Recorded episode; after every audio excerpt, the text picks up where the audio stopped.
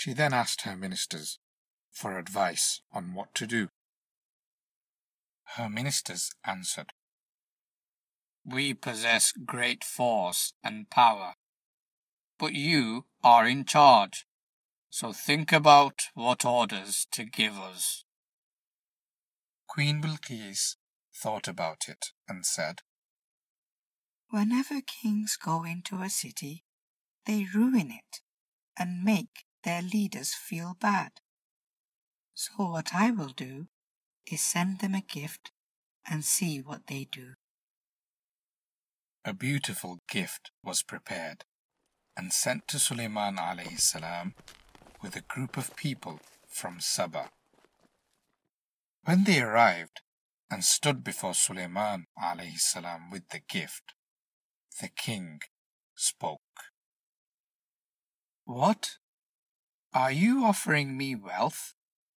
What Allah has given me is far better than what He has given you, though you yourselves are very proud of your gift. Go back to your people. We shall certainly come to them with forces they will not be able to fight. News reached Bilqis that Sulaiman alayhi was not interested in the gifts. He was threatening to attack them if they did not listen. So Bilqis decided to meet Sulaiman alayhi salam in person. When Sulaiman alayhi salam heard that Bilqis was on her way, he came up with a plan. He wanted to show her the great bounties Allah had given him.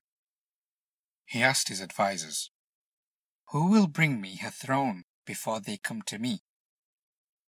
A strong jinn came forward, saying, I will bring it to you before you get up from your throne. For I am strong and trustworthy. But then a knowledgeable one said, I will bring it to you in a blink of an eye. Just like that, the throne was brought in front of Suleiman alayhi salam.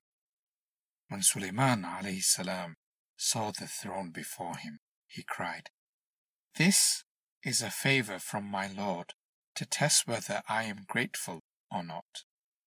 He then ordered his workers to disguise the throne to see whether or not the queen would recognize it. So when Queen Bilqis arrived, Suleiman alayhi salam asked her if it was her throne. She recognized it, but hesitated. She couldn't believe her eyes. In the end, she replied, It seems like my throne. I read this story from Safar Year 6 Islamic Studies textbook.